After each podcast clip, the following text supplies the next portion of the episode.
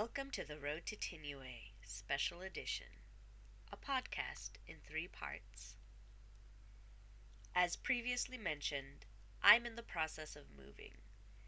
This was pre recorded and automatically released to keep you in content and help assuage my guilt at abandoning the podcast for a while.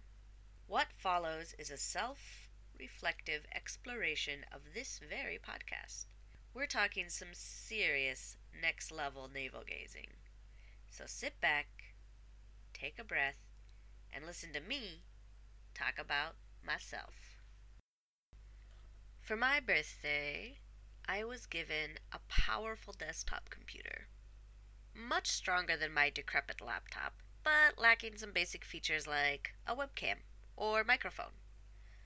All of my headsets were broken and busted, so I went out to buy a new microphone. I was only going to use it for Skyping my mom in like 10 episodes. I didn't need a fancy mic, right? That's how I ended up with an iBuffalo stand type mic. A mistake we're all regretting. Better mic equals better sound quality. Hmm. Sorry. So, I had a microphone. But how to record? I'm not super computer savvy, and tricking my computer into recording myself and a guest was not easy and full of mistakes. And if you've listened to the earliest episodes, you know that. And again, I am sorry.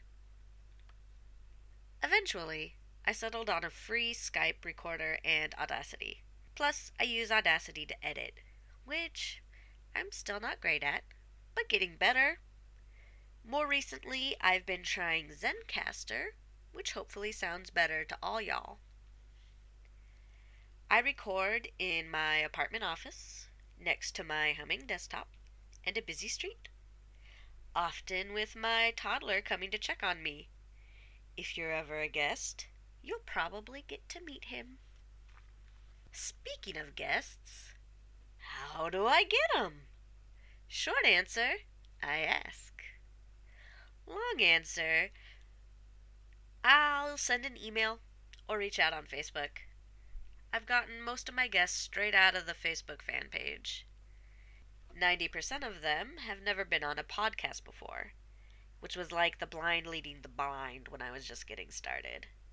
So, I invite them to Skype beforehand.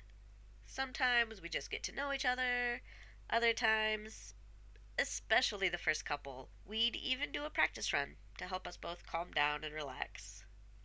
On the day of, I'll usually have an outline of points I want to hit to help us stay on track. You wouldn't know it from the tangents, but I do try. After recording, I slowly and painstakingly edit it together. I try and blank out background noise and cut out as many um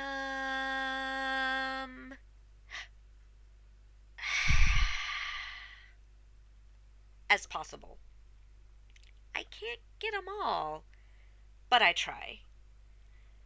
I remove tangents and sometimes put in little jokes for myself, like the time I said, I'll just beep 'em out, and then used that exact beep noise as the censor. If I say something weird or random, it's probably a joke for me. I have a lot of those. Don't worry about it. Lastly, I add the intro and music breaks that Mark Haas has kindly given me permission to use. And finally, I post it all for your listening pleasure. I'm really proud of what I've accomplished and the guests that I've had on.